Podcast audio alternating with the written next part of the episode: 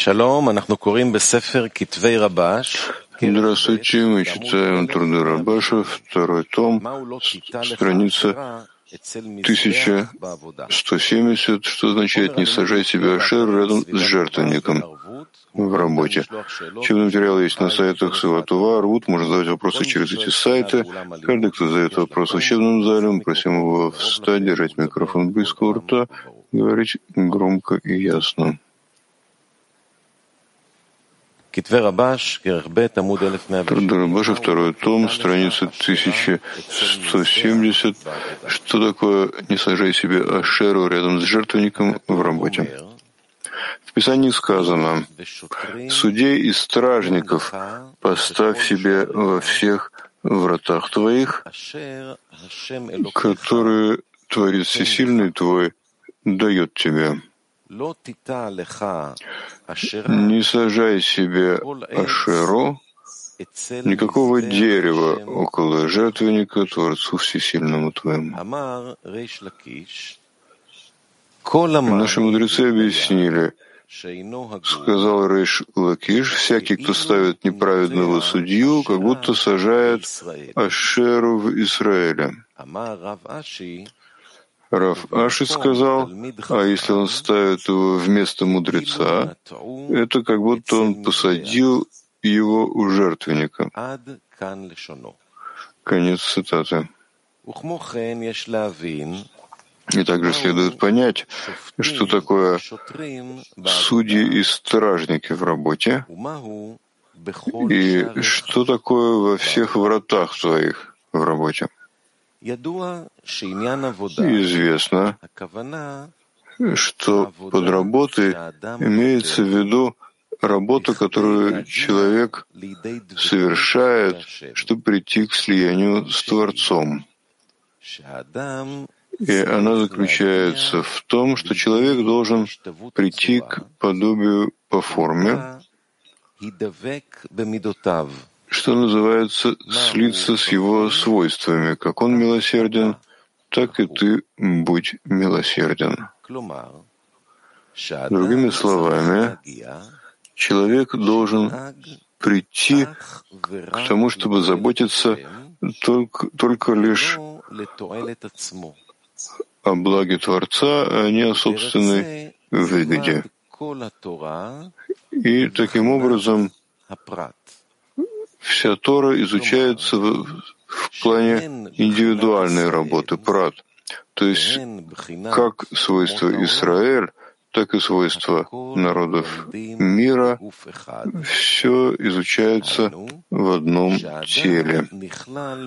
То есть человек включает в себя 70 народов мира, грешников и праведников. Поэтому конфликтующие стороны, которые приходят судиться в суд, рассматриваются тоже как конфликтующие стороны, так и суд, что все это находится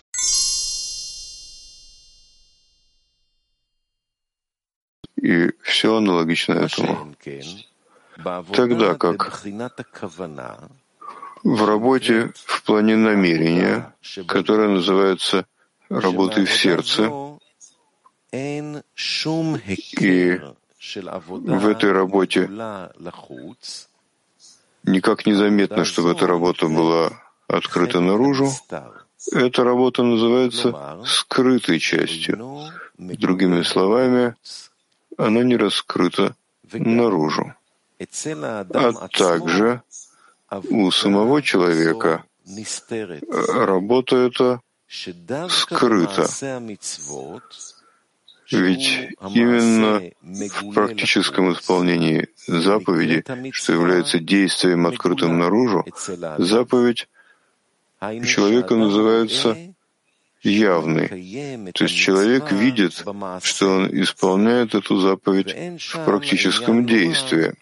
И нельзя сказать там, что человек обманывает себя в момент исполнения заповеди. Тогда как в работе в плане намерения, сам человек не способен увидеть истину. Другими словами, возможно, что человек думает, что все намерения его направлены ради небес, и он не в состоянии различить, существует ли там примесь личной выгоды. И это, как сказал мой отец и учитель, о том, что написано: «И скромно ходи пред Творцом твоим». Хотя и простое понимание выражения «ходить скромно» относится к другому телу, однако в отношении работы понимание «ходи скромно пред Творцом твоим» относится к его собственному телу. То есть, когда человек работает в свойстве веры выше знания, это называется ходить скромно. Другими словами, знание человека не может дойти до работы выше знания.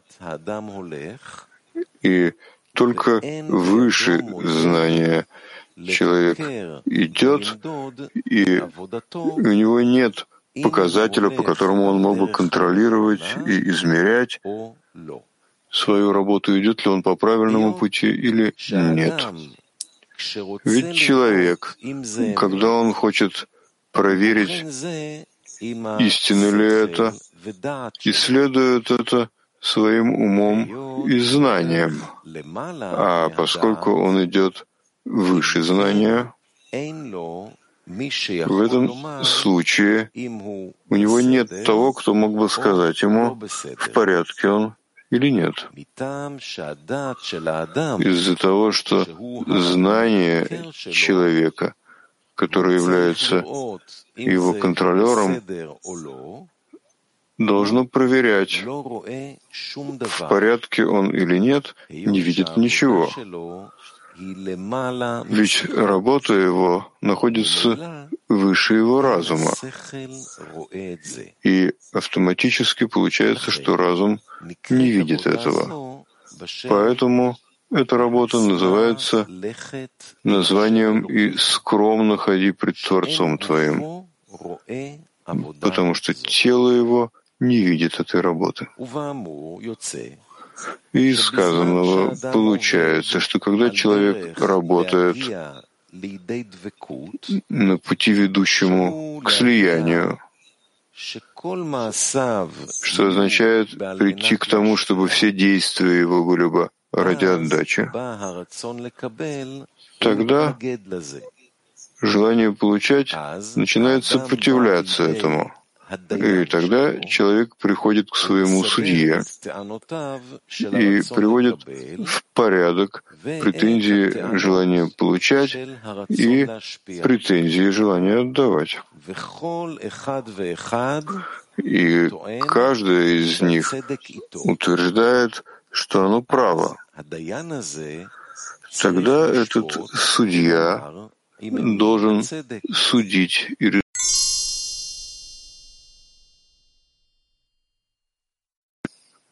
на собственную выгоду. Поэтому, когда человек хочет принять на себя бремя высшей Малхут, тело спрашивает: ради кого ты хочешь работать в Торе и заповедях? И если он скажет ему: ради выгоды Творца, сейчас же начинается спор. Другими словами, главный спор начинается во время действия по совершению намерения, то есть чтобы установить, с каким намерением он хочет исполнять Тору и заповеди. Поэтому человек должен проверить, чтобы этот судья судил справедливым судом. Ведь желание получать приводит к доводу, исходящие из собственной выгоды, и слушать его нельзя, поскольку оно подкуплено. Поэтому все его премудрости неверны из-за того, что мзда ослепляет глаза мудрецов.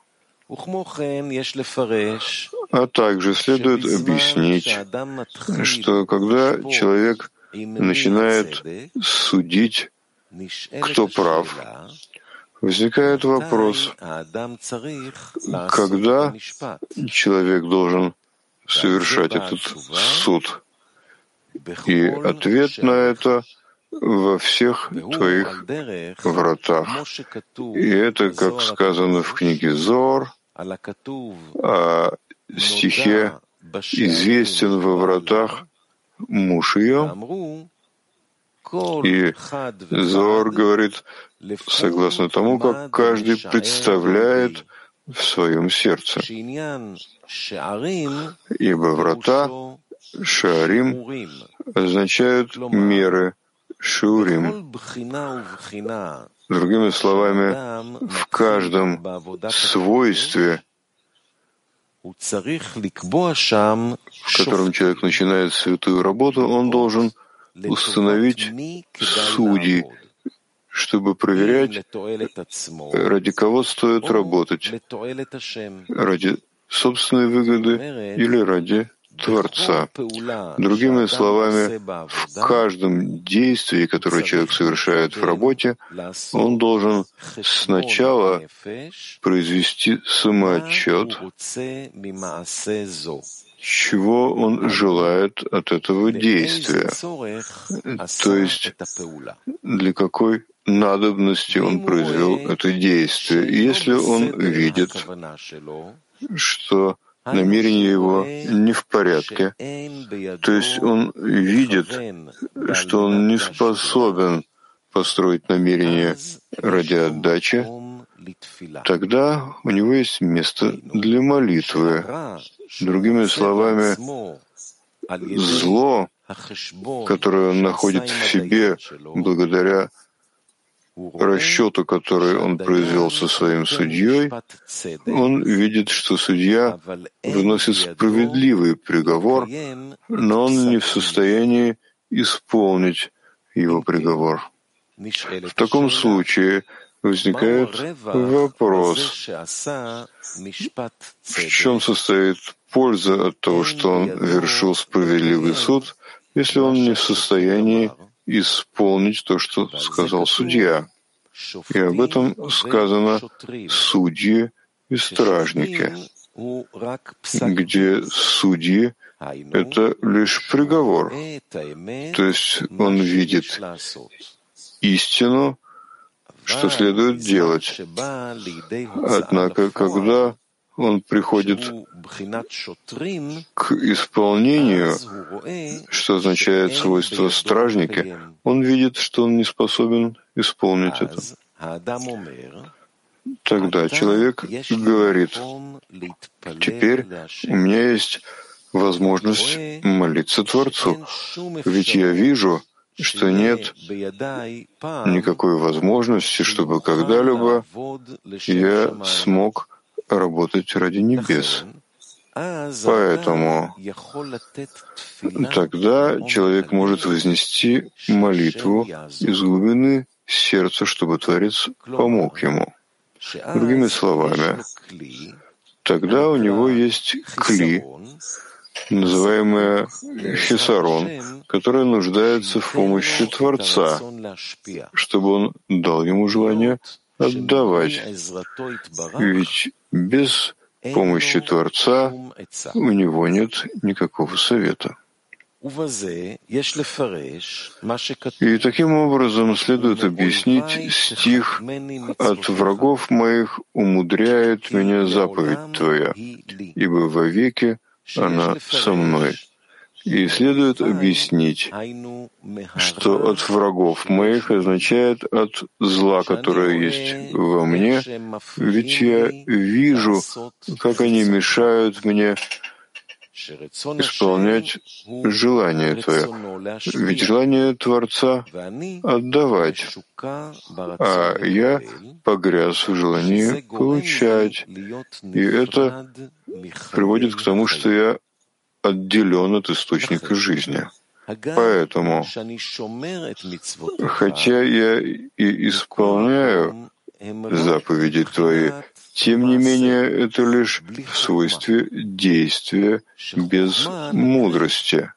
Ведь мудростью называется, что внутрь заповедей облачен свет хохма, свет мудрости, а свет хохма называется свет, несущий наслаждение своим творением, что является целью творения. Однако невозможно получить свет цели творения, который называется хохма, до того, как у него есть свет исправления творения, называемый светом хасадим, и это отдающий келим. А поскольку человек видит, как враги его, то есть его желание получать, полно сил, и невозможно выйти из-под его власти, поэтому он молится Творцу, чтобы ему дали желание отдавать. И благодаря этому он может впоследствии получить также и мудрость, хохму. И потому он говорит: «От врагов моих умудряет меня заповедь Твоя». То есть враги способствовали тому, чтобы он удостоился свойства мудрости, хохма. «Умудряет меня заповедь Твоя», то есть враги были причиной того, чтобы он удостоился блага и наслаждения. Ведь помощь, которую он получил свыше, приводила его всякий раз к более высокой ступени, чем то, что у него было. Тогда как, если бы он не чувствовал, что в нем есть зло, он бы удовлетворялся тем, что у него есть, и не взывал бы к Творцу, чтобы он приблизил его, и чтобы он и удостоил бы его отдающих хилим, ибо только отдающие хилим способны получить мудрость, хохму. Получается, что смысл слов «от врагов моих умудряет он меня заповедями Твоими» состоит в том, что для того, чтобы в заповедях было свойство хохма, только враги эти привели меня ко всему этому. И поэтому сказано: «Ибо вовеки со мной она». Со мной она, то есть враги. Они всегда являются для меня причинами, чтобы я удостоился того, чтобы заповеди не были бы без всякой мудрости, хохмы, были бы сухими заповедями. Этого я удостоился благодаря врагам.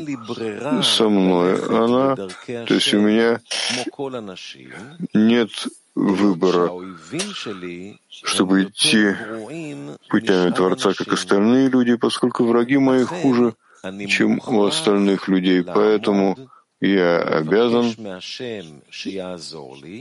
просить Творца, чтобы он помог мне, потому что я хуже, чем все общество в целом. И отсюда мы сможем понять, что такое испытание в работе, ради кого мы должны знать, выдержал ли человек испытание или нет. Нет сомнения, что Творец знает все. В таком случае, для чего это испытание дается человеку? Однако, поскольку часто бывает, что во время подъема человек говорит: «Теперь я больше не нуждаюсь в помощи Творца, так как, слава Богу, мне есть на чем основать свою веру, так как я немного чувствую Творца, поэтому, начиная с этого момента, я уже буду прилеплен к святости, и я смогу исполнять Тору и заповеди раз и навсегда». Что делают свыше? Поскольку свыше хотят, чтобы человек продвигался, и чтобы он встал на путь, ведущий к тому, чтобы войти в чертог царя. Ведь там, в царском чертоге, все работают только для того, чтобы отдавать Творцу. А человек во время подъема построил фундамент своего иудаизма на основе того, что он чувствовал вкус в работе, и основа эта находится в лолешма, поэтому человека приводит к какой-нибудь посторонней мысли. И тогда человек приходит к испытанию, то есть он должен сказать, что именно если Творец даст мне какой-то вкус, чтобы желание получать ощутило его, тогда я способен быть работником Творца. Однако просто так выше знания, то есть когда у меня нет никакого ощущения, как могу я делать что-то, это называется, что человеку посылают какое-то испытание для того, чтобы человек увидел, что вся работа его построена на желании получать.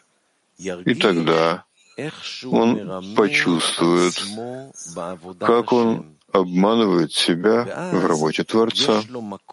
И тогда у него есть возможность молиться Творцу, чтобы Творец дал ему силы, чтобы у него была способность работать только ради отдачи, а не ради собственной выгоды. Поэтому каждое падение является испытанием. Может ли человек выдержать это испытание, то есть мысль, которая приходит к человеку и заставляет человека видеть, находится ли он под властью святости или нет. То есть во время падения человек может видеть, что все здание, которое было у него тогда, во время подъема, было построено на желании получать для себя. И хотя во время падения человек не способен производить какие-либо расчеты, однако потом, когда человек снова получает какое-то приближение свыше, а это приходит к человеку, как сказано: «Я, Творец, пребывающий с ними в скверне их». То есть, даже если человек еще не находится, даже если человек еще находится под властью эгоистической любви, тем не менее к нему приходит свечение свыше, которое называется пробуждение свыше. И тогда человек должен самостоятельно пробудить состояние падения, которое было у него, и подумать, по какой причине он получил тогда падение, и что он должен исправить, чтобы снова не прийти к падению. Ведь человек должен верить, что то, что он получил падение, вызвано тем, что его отбросили свыше. Поэтому он упал в такую низость. Тогда он может работать над собой, производить исправления, чтобы снова не прийти к падению. Ведь он должен верить, что падение является для него исправлением. И из сказанного поймем слова «не сажай себе ашеру», которые мудрецы объяснили: всякий, кто ставит неправедного судью, как будто сажает ашеру в Израиле. И следует понять, что такое ашера в работе. И следует объяснить, что ашера — это, как сказано, и ашеры их на зеленеющем дереве. И ашеры их, ашрейгэм, означает, что они счастливы, ашрейгэм, когда работают ради себя. То есть он чувствует, что он счастлив. И это называется ашрейгэм, счастливы они. То есть когда человек работает ради собственной выгоды, то есть он работает только когда у него есть хорошее ощущение во время работы, тогда он способен работать в Торе и заповедях. Тогда как, когда у него нет хорошего ощущения, тогда он говорит: это верно, если бы я работал ради небес, я бы мог сказать, что могу служить Творцу при любых условиях, и не обязательно только когда у меня есть хорошее ощущение. Однако я занимаюсь святой работой, потому что мне сказали, что в работе по исполнению Торы и заповедей можно ощутить больший вкус, чем в материальной работе. Поэтому, если он не ощущает вкуса в работе, зачем же ему работать в Торе и заповедях? Ведь вся его основа построена только на эгоистической любви. В таком случае, что же должен делать человек, когда он хочет поставить праведного судью? Тогда человек должен посмотреть на намерение, то есть какова причина того, что он хочет сейчас войти в работу на пути истины. Нет сомнения, что у него было пробуждение свыше, говорящее, что следует работать ради небес. А что такое ради небес? Тогда человек начинает работать с целью, чтобы Творец наслаждался от его работы. Другими словами, не как в материальном, где, если хозяин наслаждается работой своего работника, хозяин добавляет ему вознаграждение, а оплата его состоит в том, что он наслаждает Творца и не смотрит на собственную выгоду. Получается, что судья, которого он поставил сейчас, это для того, чтобы он следил за тем, чтобы человек шел правильным путем, то есть ради небес. И это называется свойством жертвенника. Другими словами, судья дает ему понять, что человек должен пожертвовать себя, принести себя в жертву на жертвеннике. То есть следует исполнять, как сказали наши мудрецы, Тора исполняется только в том, кто умерщвляет себя ради нее. А если он судья неправедный, он дает ему понять, что человек должен обеспечить себя вещами, относящимися к собственной выгоде. И это называется свойством Ашера, как было сказано выше, и Ашеры их, и счастливы они. То есть идолопоклонство Ашеры заключалось в том, что они всегда смотрели на то, чем может насладиться от этого тело, не на те вещи, которые доставляют наслаждение Творцу, а они всегда смотрели лишь на собственное.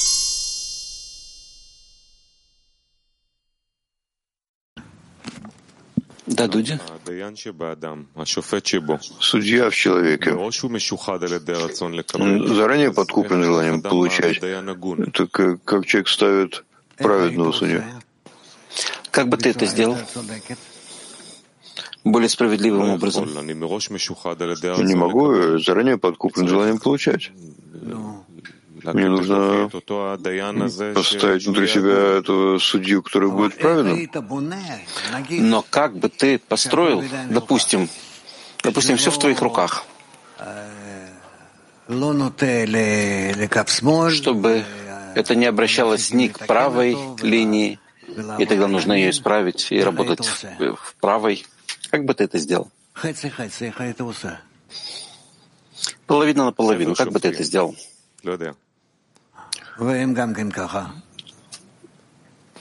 Присяжные заседатели. И они тоже такие же. Не знаю, что делать. Если это моя природа, это судья во мне, это результат моей природы, то тут нечего делать. Изменить природу, допустим, поместить в правильное окружение, чтобы построить нового судью. Есть ли у Творца возможность сделать все не с помощью злого начала, а доброго? И в чем? Все были бы ангелами, как неживое, растительное и животное. То есть все творение должно с необходимостью так выйти. Это не высшее желание. Желание высшего, а наоборот, что должно быть желание получения, и что оно не знает, что делать, и тогда получает в свои руки новые развлечения, желание отдачи относительно желания получения, и обустраивает уже творение перед собой таким образом. Так как от неправедного судьи прийти к праведному судье? Постепенно, когда раскрывается в нем вся эта природа желания получения, и он над ним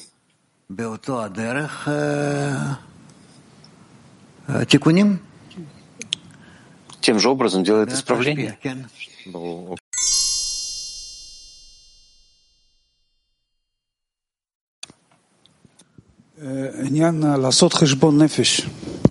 Произвести самоотчет.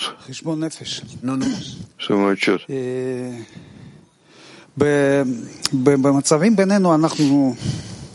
Состояние между нами. Мы в десятке как бы делаем что-то, что ради объединения и все такое. Есть состояния, есть такие состояния, когда не согласны друг с другом. И это приводит к, как сказать, это потрясает строение десятки. Именно так. Как отношение товарищей. Я смотрю на другие десятки тоже, по вопросам, по всему. Я вижу, что есть состояние, когда они не согласны друг с другом. И как... Это естественно, что они соглашаются. И это именно ценно, потому что тогда можно из этих споров выяснить истину. Но не готов жертвовать собой ради... Потому что он не видит, что это то, что остается ему, что он обязан. Внутри десятки все это приводит к разделению. И что делать? Что делать, чтобы каждый все же пожертвовал собой? Здесь у нас есть еще одно условие. Или разделение, или истина, допустим. И тогда ты не знаешь, что делать. Поэтому у тебя есть десятка. Но товарищ думает, что его действия лучше для десятки, для объединения. Но наверняка, иначе не было бы спора. Другой товарищ с ним не согласен. Он думает, что то, что он предлагает, его мнение лучше для десятки. И это приводит к такому разделению, что люди просто не сидят друг с другом, разбегаются, не принимают. Да, бывают такие случаи. И что делать, как каждый приведет свое желание получать к жертвеннику, чтобы действительно это было из этого падения в исправление? Это не падение, это Творец устанавливает такой спор между ними, что они обязаны наладить отношения между собой. И это может быть только с помощью объединение, взаимовключение, отказа в любви. Это хорошо? Это, что он говорит, что есть уже опыт. Ладно, да. Кен. И все описание судьи непонятно. Он говорит, что нужно идти в вере выше знания. Вере мудрецов, что это вообще суд, где он ведется внутри знания? О чем ты говоришь? О каком случае? Он говорит, что человек должен поставить судью и решить. Суд собирается, кто прав, желание получать, желание отдавать, так он описывает. Да. Я спрашиваю, где этот суд проводится? Внутри знания? Разумеется, внутри человека. Внутри знания? Суд? Да. Внутри знания всегда желание получать право. Только выше знания желание отдавать право. Но ты видишь, что ты пришел в тупик. Что, допустим, у тебя есть товарищ, который хочет решить проблему иным образом, противоположным тебе. И что делать? Говорит, что все внутри человека, что этот суд происходит внутри человека, разве нет? Но ты тогда убегаешь от действительности, от реальности. Почему ты встал? Потому что у тебя внутри есть какое-то трение. То есть вообще понять, что то есть это описание, что человек приходит в суд, есть доводы желания получать, доводы желания отдавать, судья. Это слышится, что внутри знания все эти доводы. Разумеется. Внутри знания желание получать всегда победит судья. Нет. Где ты видишь такое в мире, чтобы желание получения преуспевало? Я вижу, что всегда побеждает желание получать в суде. Мы учим, что не нужно спорить с ним, игнорировать, притупить зубы. Я не понимаю, что ты говоришь. Вы можете привести пример ясный из жизни Дуди? Помоги, может быть, ему.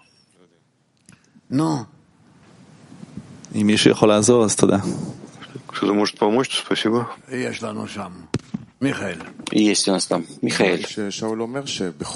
Короче, Шауль говорит, что в любом случае то, что мы определяем как справедливый суд, праведный суд, это идти выше знания. Зачем же нужен вообще суд? Зачем нужен судья? О, это уже... Для чего он написал все это? Чтобы мы могли видеть другую сторону. Другая сторона понятно, что есть, но в конечном счете, даже до того, как мы, если бы нас спросили до статьи, какое должно быть правильное решение должно быть высшее знание, это путь. Зачем же нужно сейчас ставить судью, проводить это выяснение? Мы хотим идти выше знания во всем. Но как ты можешь идти выше знания, если у тебя нет знания? Не говорю, что нет знания, знания есть. Но это решение не является необходимым. Не надо решать, смотреть, что решит судья. Он за, против. Понятно, что если он за желание получать, то это неправедный судья, как он пишет.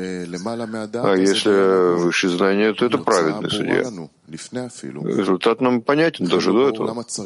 Поэтому непонятно, зачем вообще нужен этот суд. Потому что ты не знаешь, что такое внутри знания и выше знания. Что это выяснение дает.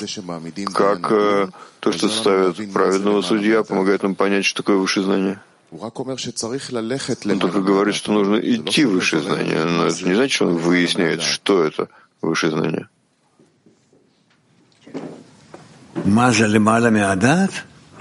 Что значит высшее знание? Да, из суда, который проводит. Не получается, что мы понимаем, какое действие надо сделать, чтобы оно было высшее знание. А он только говорит, что нужно идти высшее знание. Есть решение, что нужно идти высшее знание. Но ты приходишь к знанию? С помощью чего? С помощью своего разума. Когда ты видишь, как работает этот суд, и идешь выше этого. Есть еще вопрос, ведь он тут пишет, что он видит, что человек видит, что у него нет способности быть в намерении ради небес. И тогда есть место для молитвы, для настоящих хисарон. Прекрасно, да. Так вопрос тут, как человек вообще знает, что у него нет этой способности? Если это скрытая работа, вскрытие, как он говорит. Это из опыта.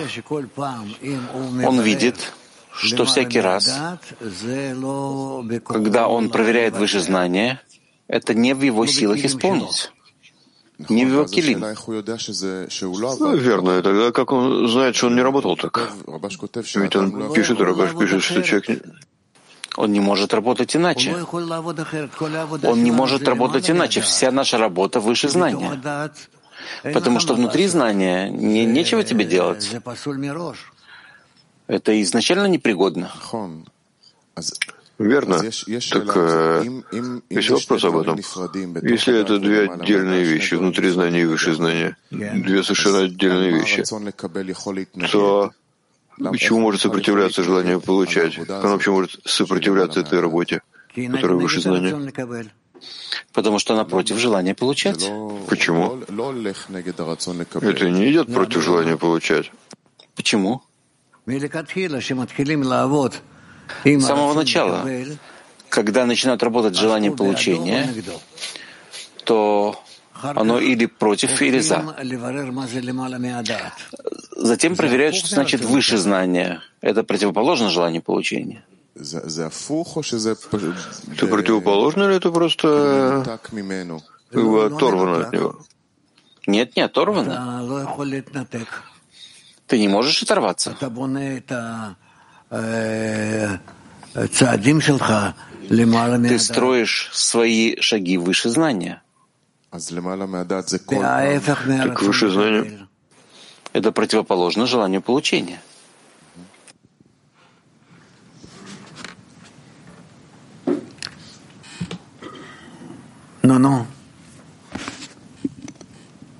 Человек проводит какой-то расчет и видит, что согласно его знанию, это действие, которое он сейчас собирался делать, у него нет никакой причины и оправдания сделать это. Знание его говорит, не делай этого действия. Группа говорит, делай что-то, а я вижу, что по моему знанию нечего делать это действие. Нет никакого объяснения, почему его делать это действие. Да. Какая сила, которую человек сейчас найдет или возьмет, чтобы все же сделать это действие, чтобы пойти выше знания? Потому что в этом месте, где ты получил все объяснения желания получать, на уровне желания получать нет никакой силы сделать это действие, нет. И это чувствуется, то есть абсолютно ты... Нет сил делать действие. Теперь как выйти из этого? Нельзя выйти из этого. Только следовать большинству. Мнению группы. Почему? Потому что таково мнение группы. Когда я иду по мнению, знанию группы, это не внутри другого знания, я иду по мнению группы. Хорошо, то, что мне скажут, я сделаю. Как бы решает все вопросы. Мне сказали делать так и так, я просто это делаю. Нет как бы усилия. Это тоже слышится, как будто это внутри знания такого... запутанного. Да, но ты делаешь это со своим сопротивлением, со своими выяснениями. Вот этот момент, да. В чем тут дело? Делать выяснения, обнаружить, что у тебя нет никакой причины делать это, тогда делать это, или просто идти по мнению группы и все? Нет, просто по мнению группы, так ты как бы куплен, как говорится. То, что пытаюсь выяснить. Работа тут выяснение вначале, как вы сказали, знание. Выяснение. И тогда идти, потому что по решению группы. О, вот это.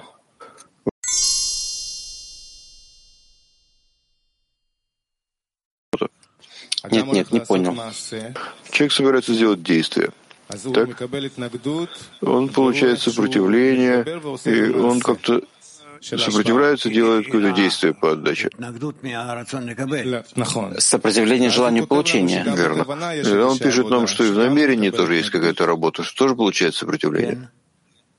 Да. Так, как правило, это забывается, не ощущается работа в намерении. И так как бы действие уже было впустую. Он проделал действие? Да. Пришел, служил в группе, сделал действие. А каково его намерение? Забыл. Делал что-то, что руками, ногами. Не думал, ради чего он делает это. Без всякого намерения. Так ничего делать, незачем делать. Так прекрасно, он тут пишет, что должна быть работа в намерении, то, что в намерении тоже есть какое-то сопротивление. Да. Ради чего ты делаешь? То есть как прийти к этому намерению, к этой работе? Думать, что ты это делаешь ради или того, что ты думаешь, или того, что группа думает. Это забывается все время, это как бы... Что значит забывает? Возвращайся к этому намерению. Именно с помощью этого ты обращаешься к группе. Просто как не забывать об этом, потому что все время мы... В этом все дело. Что мы должны находиться в слиянии с тем, что требует группа. То есть, когда человек думает о намерении, у него тоже там есть сопротивление, там тоже происходит выяснение, ради чего он делает. Да. Спасибо.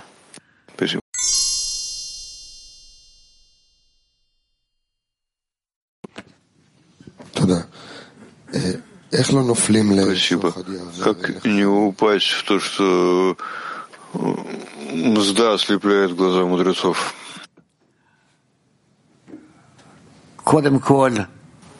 Прежде всего, ты уже видишь, что за и что против, да? И как ты усиливаешь себя, что ты должен быть вместе с группой, допустим, а не со своим мнением. Как тебе это сделать? Меняюсь перед ними, включаюсь. И какой вопрос? Вопрос, как мне не упасть в взятку, которая меня кормит своим желанием получать, потому что я делаю действия, прихожу в конечном счете на встречу с ними, но тогда ты настолько наслаждаешься, ты глотаешься. Чем ты наслаждаешься? Поэтому и делаешь, ты падаешь в то, что ты просто наслаждаешься группой, наслаждаешься товарищами, местом, едой, состоянием. Ты спустился до нуля. Именно, я сейчас подкуплен, я как бы пришел, потому что был подкуплен этим, как мне не упасть в твою взятку. Только при условии, что у тебя есть свое мнение, которая противоположна группе,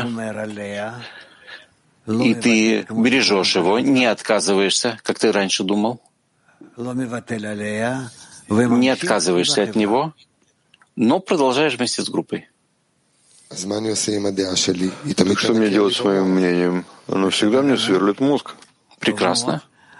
Очень хорошо. Так у тебя есть два мнения. Мнение всей группы, что ты с ними, и твое мнение, с которым ты. И тогда тебе нужен судья. Ты же музыкальная молитва, по сути. Да. Молитва требует этого. Да. Теперь в этой молитве, по крайней мере, я лично чувствую, что желание получать всегда ворует у меня работу. Потому что я всегда тут как бы где-то намерение, вместо того, чтобы я сейчас хотел просить, как он тут говорит, принять Ирму Высший Малхут, я тут как раз в этой просьбе я чувствую, что я обманываю лгу, как бы. Чувствую, как бы, что праведные судья неправедные тут ссорятся, тут они как раз воюют и просят: я прав, я прав. И каждый, как бы, у него есть своя маленькая молитва. В конечном счете ты... И будут ссориться, будут спорить, да. Так как мне решить, в конце концов, чтобы это был праведный судья? Только с помощью группы. Нет кто у тебя, в тебе, кто бы мог бы перевесить? Нет. Есть ты и есть группа. И ты не можешь все-таки соединиться с группой в своем мнении. Они должны просить об этом. Это будет... Они ничего не должны. Их мнение известно. А ты должен только привести себя на суд. А кто судья в конечном счете? Они? Нет, Творец. Не ты и не они. Вы оба судящиеся, которые предстают.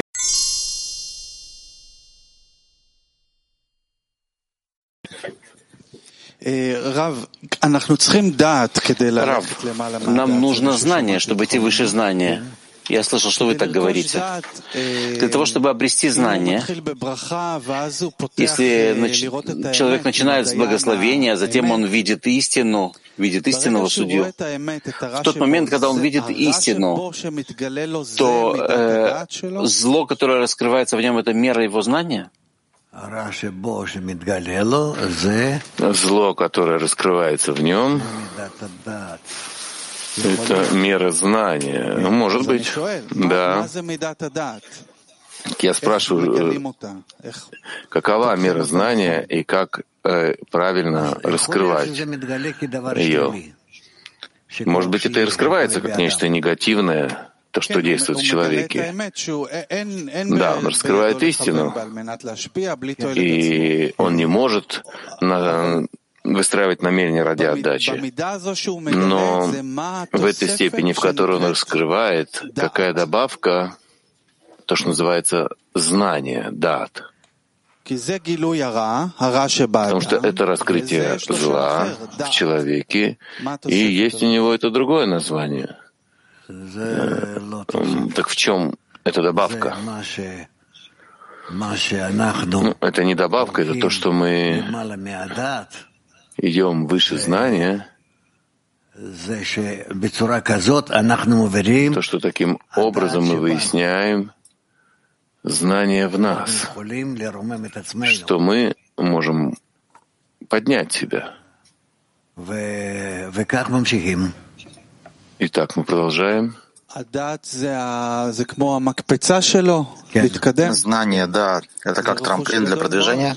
Да. Это очень большое имущество. Да, каждый раз так мы можем.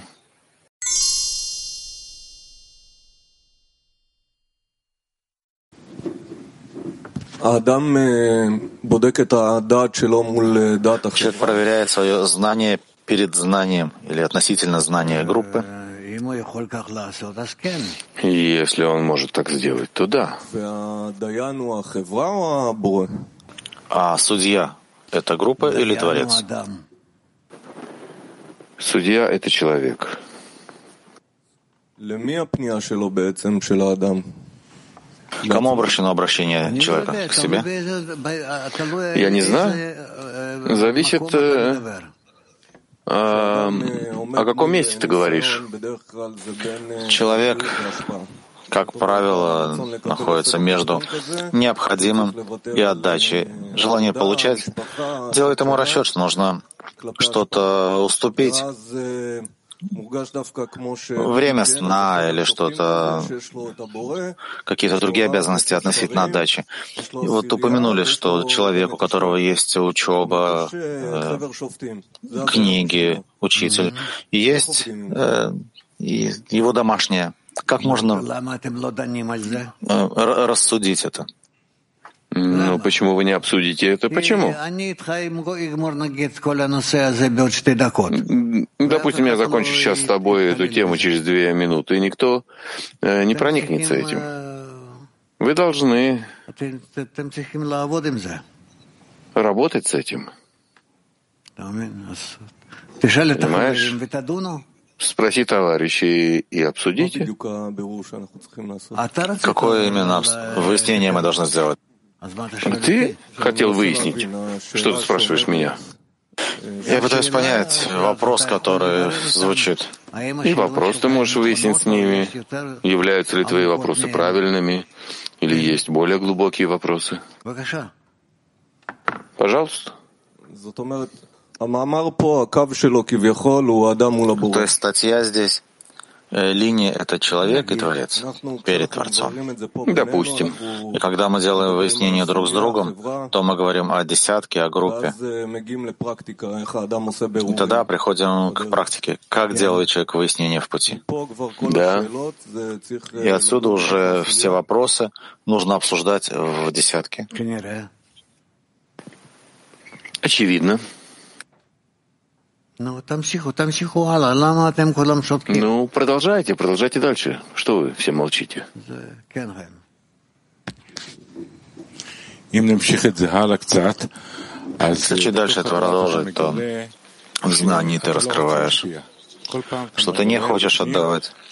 Всякий раз ты раскрываешь внутри. Я не хочу кому-то другому делать ничего. Вообще ничего. Никто меня не волнует. Абсолютно ничто меня не волнует. Я даже не знаю сам, кто я такой. То есть это полная путаница, но одно здесь четко. Я не хочу отдавать. Да, он добрый, несущий добро, это в конечном итоге, когда будет исправлено желание получать. Но работа до тех пор вообще неинтересна. Что мне делать? А я делаю все, что группа говорит. У меня с этим проблем нет. Это все просто. Взять, сделать, помыть, прийти, смеяться со всеми. Никаких проблем. Это легкая работа. Да, кроме намерения. Да. Как из такого состояния, которое я описал, ты включаешься, ты действуешь, ты думаешь, что свет, возвращающий к источнику, может быть, сделать тебе внутренние изменения. Каким образом ты можешь включиться во всех? так как может мое желание получать на сегодня.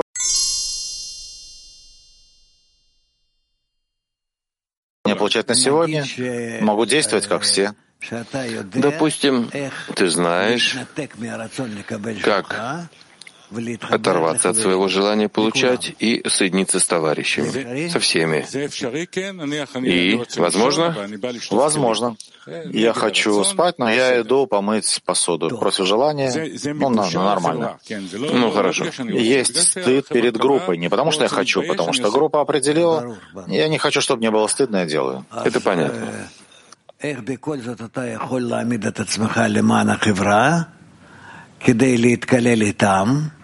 Когда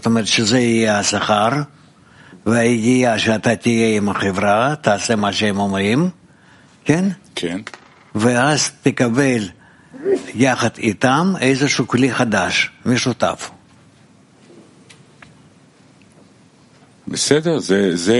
вместе с ними какое-то новое клей совместное.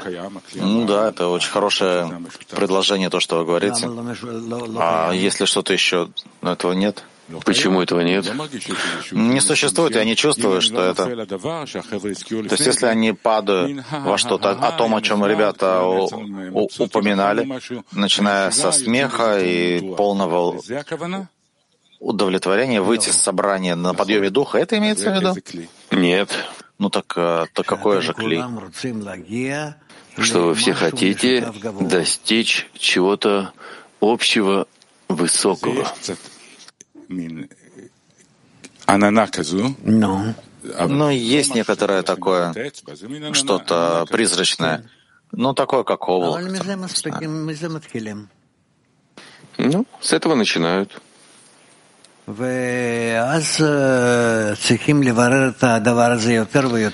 И тогда нужно прояснять это больше и больше, чтобы это было состояло из более четких слов, скажем так. И за этими словами, чтобы действительно было понятно, какое-то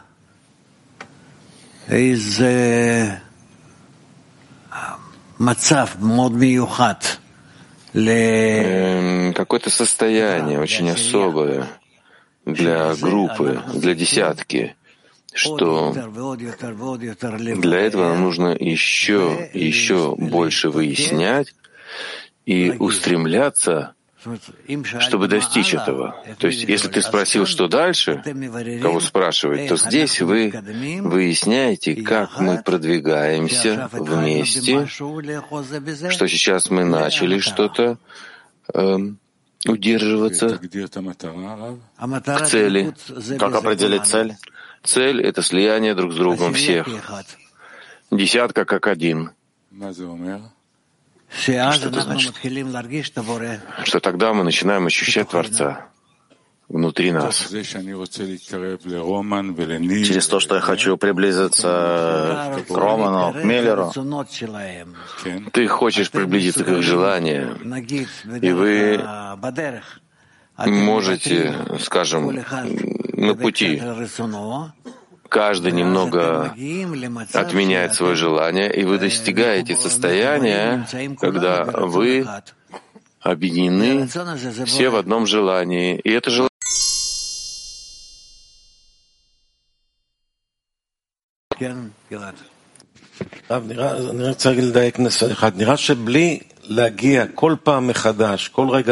хотел уточнить. Мне кажется, что если не возвращаться каждый раз к просьбе к помощи Творцу, то ничего не понятно. Понятно. И судья тоже.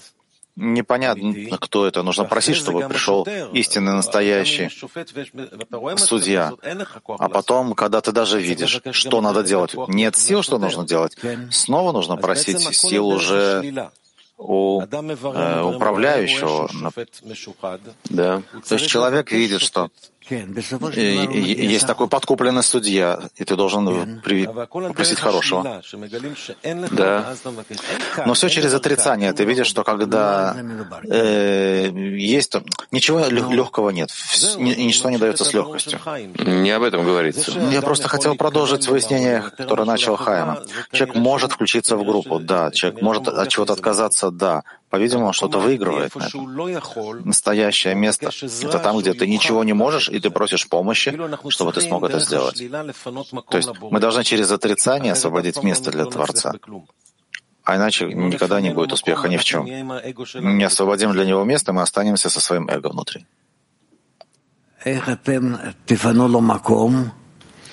И как вы освободите ему место, где у него будет место?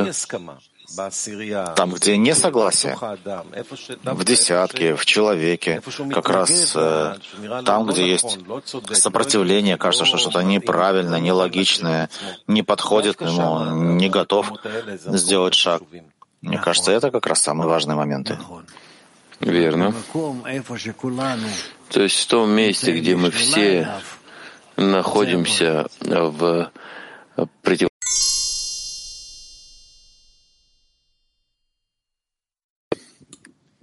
я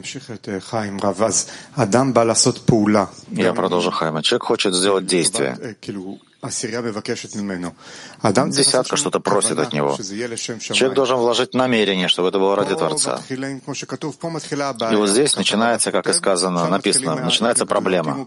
Рабаш говорит, начинается сопротивление, если он на самом деле хочет порадовать Творца, ищет намерение. В конечном итоге человек понимает, что у него нет возможности быть в намерении ради Творца, он полностью подкуплен. Это уже раскрытие зла, когда он понимает, что у его килим нет никакой возможности быть ради Творца, потому что он полностью подкуплен. Если он понимает, что это зло в нем, что он дальше делает? Если он понимает, что все, что есть в нем, не позволяет ему сделать ничего ради Творца. Пусть отменит себя. Что значит отменить себя? Но ведь ты говоришь, что у него есть десятка. Да. Пусть отменит себя перед десяткой во всем. Какая разница между тем, что он приходит делать действия, когда нет сопротивления, для десятки. Десятка говорит, сделай что-то. Пришел и делаешь. Это одно. Это как младенец. Когда он проверяет намерение и должен еще раз отменить себя. Да. Почему? Что он должен отменить перед десяткой? Ведь он уже согласился выполнить действие. Тут же проблема только... Это ради ли Творца? Это уже ступень. А что значит, что прийти к намерению ради Творца, он должен отменить себя перед десяткой? Потому что тогда вместо десятки он прилепляется к Творцу уже в чем-то, и он уже может выстроить намерение на него. Где десятка находится в сопротивлении с ним? По отношению к чему он должен отменить себя? Еще мы не выясняли, в чем здесь выяснение между сопротивлением между человеком и десяткой. В отношении намерения, Рав. Относительно намерения. Действовать ради Творца. Где сопротивление или отличие между человеком, товарищем и десяткой?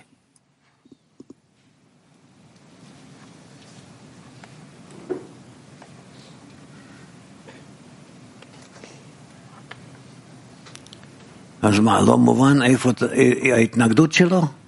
что, непонятно, где его сопротивление? Да, когда он приходит к тому, чтобы быть ради Творца. Где то сопротивление, которое человек должен почувствовать относительно десятки, чтобы, да, была возможность быть ради Творца. Если он выполняет правильную работу по объединению с десяткой, то относительно вот этого объединения он чувствует, насколько он находится в десятке, в разном соединении. Человек приходит выполнить действие, которое попросила у него десятка.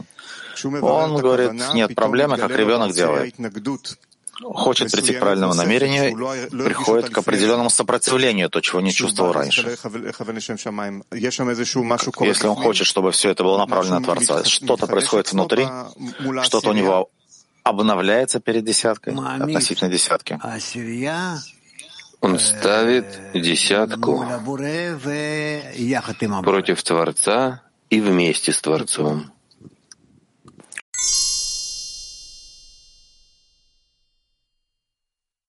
Этой статьи нет в книге Баль Сулама. Не время собирать стадо. Не время собирать стадо, поите овец и идите, пасите.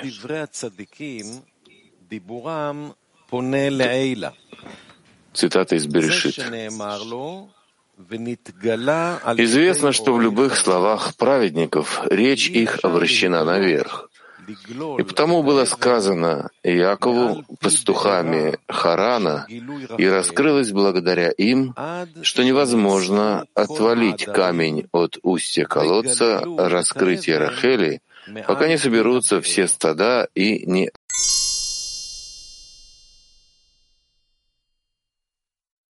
Дальше. Прежде всего, действительно, статья очень высокая. И что может это сказать нам, что каждое действие, все, что мы делаем, мы должны думать обо всем мировом кли, обо всем Израиле, собирать вот этот и урожай. Собрать всех, кто может быть в нашем сообществе, мужчин, женщин, чтобы... мы пришли бы со временем к такому взаимовключению, чтобы Творец мог раскрыться. Вот и, в общем-то, это является целью нашей учебы. Что же за это предостережение не выводить себя из общества? В чем именно человек выходит из общества? Когда отрывается от десятки, от всей структуры, духовного пути, не знаю, как сказать. То есть прийти к такому состоянию, когда каждая секунда в жизни человек проживает для общества.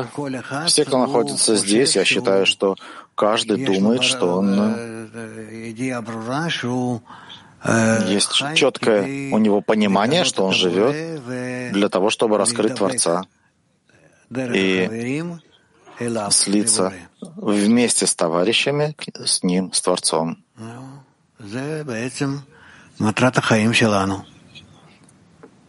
И в этом, в общем-то, цель нашей жизни. А иначе нет жизни, нет цели.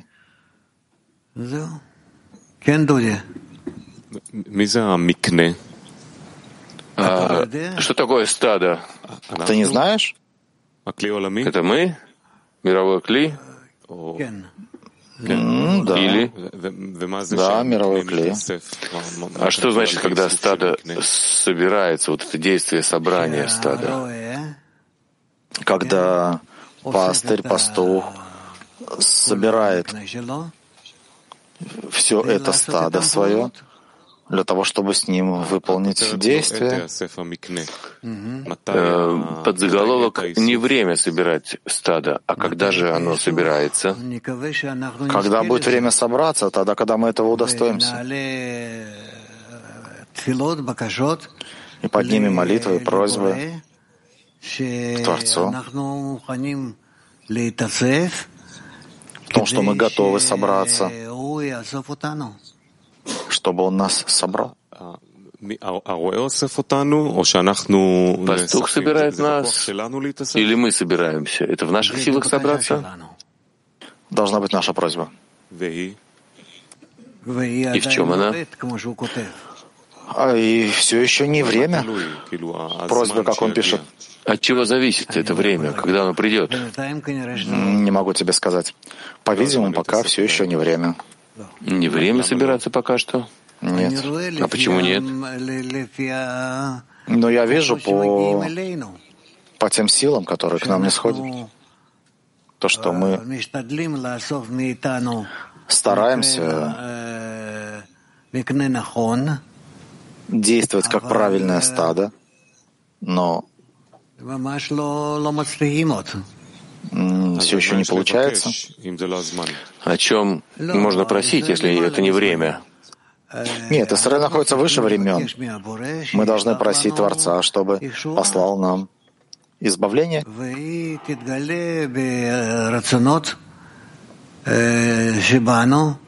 И оно раскроется в наших желаниях. И все это подтолкнет нас к объединению. Понимаешь, как называется? Не время собирать стада. Не время собирать стадо. То есть все еще не время. Он так пишет. Но мы можем просить. Что произойдет, когда стадо соберется? Ну тогда одним большим сильным желанием мы сможем поднять ман, наш общий ман Творцу, и вынудить его сделать исправление. Все происходит со стороны нижних, действием нижних. Спасибо. Понятно?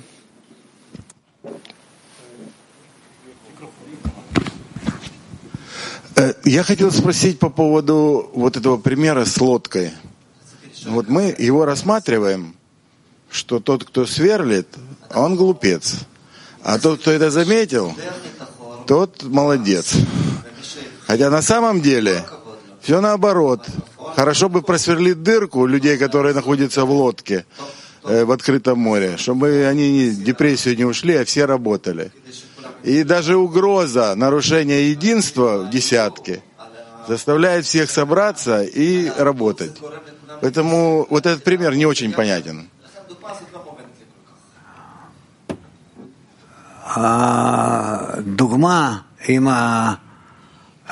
Пример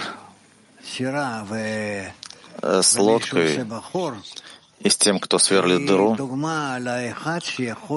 это пример того, что один может подвести всех. И поэтому мы должны очень остерегаться таких товарищей, которые как бы делают много и готовы делать много, но вред от них тоже может быть большим. Спасибо. Последний. Спасибо, дорогой Рав. Здесь написано о взаимовключении, чтобы он включил себя в Ехиду, корень всего Израиля, как сказано, я первый, я последний. О чем тут идет речь? Что это за взаимовключение? Говорится о высшем корне, там, где соединяются все.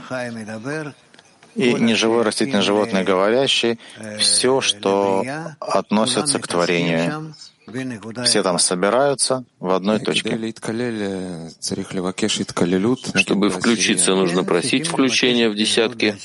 Да, нужно просить включения в десятку. Вопрос, если я прошу включения в десятку, это молитва за себя или молитва за общество? Молитва за себя, для этого тебе не нужна десятка. Но если в десятке, то только ради десятки. Я прошу включения внутри десятки, но за десятку, а не за себя? Да.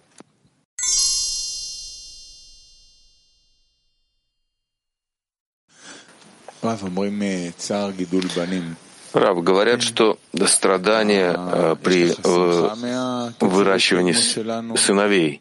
Вы испытываете радость от темпа нашего продвижения? Ну, что делать? Я все больше и больше понимаю Рабаша. Понимаешь? Ничего не поделаешь. Хотим больше, но как получается, потому что зависит от большого количества условий, и не все условия мы способны, преодолеть, пройти. Практически никто. Будем надеяться, что будем продвигаться быстрее.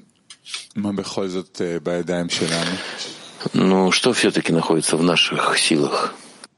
В наших силах все. Но вопрос,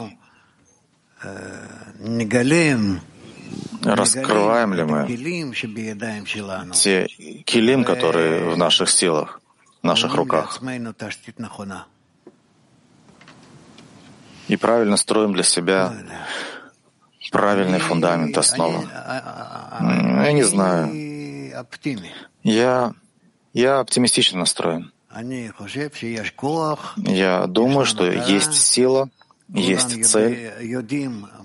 Все знают относительно того, что было, год назад. Цель намного более ясная, намного более ясен путь. И книги, и мы сами. Мы достаточно в явно открытом виде находимся по отношению к себе. Да и по отношению ко всему миру тоже, то, что я слышу. Люди больше понимают, больше чувствуют и принимают нас. Все.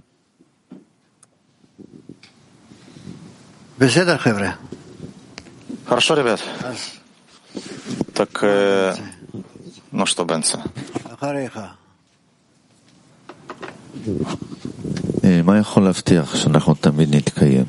Что может нам обеспечить, что мы будем всегда существовать? Ничего не может гарантировать. Ничего. Каждое мгновение мы поддерживаем себя только потому, что Творец поддерживает нас. Но мы день за днем раскрываем, что самое большое достояние — это группа, это товарищи. Верно. Как можно уберечь вот это сокровище? Все в ваших руках. Не у меня. Не в моих. Не в моих руках. Я скоро уйду, а вам придется поддерживать себя самим. Какие силы нам нужны сейчас, чтобы и дальше у нас остались силы, чтобы уберечь и продолжить? Только соединяться друг с другом и с Творцом. Нечем больше. Не за что больше держаться.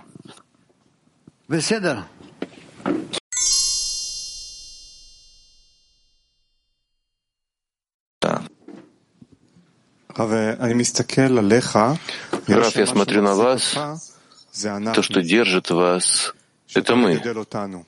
Когда вы нас растите, и я спрашиваю, только объединение между нами, или мы также должны думать о том, как мы растим следующее поколение, как мы распространяем, как мы продвигаем эту науку следующему поколению. Да, конечно, вы об этом должны думать. Вообще, как распространять не только вашим детям, вообще всему миру. Да, потому что если это застревает на нас, то кажется, что этому нет права на существование. Да? Вперед. Все, вопросов больше нет. Так можно расставаться. Ну, что ты хочешь спросить?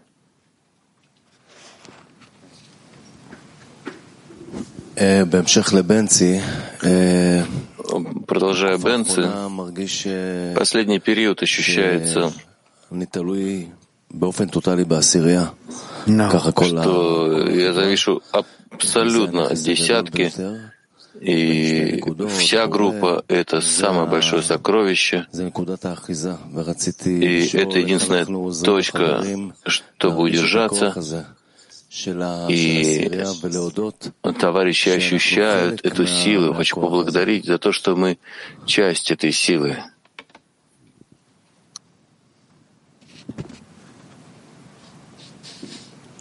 Я не знаю, но время для того, чтобы собирать стадо, на самом деле. Что делать? Я не знаю. Начинайте спрашивать всех, кто что об этом думает, собирайте материал, еще больше. Более на это направлены. Можно провести конгресс, все, что хотите.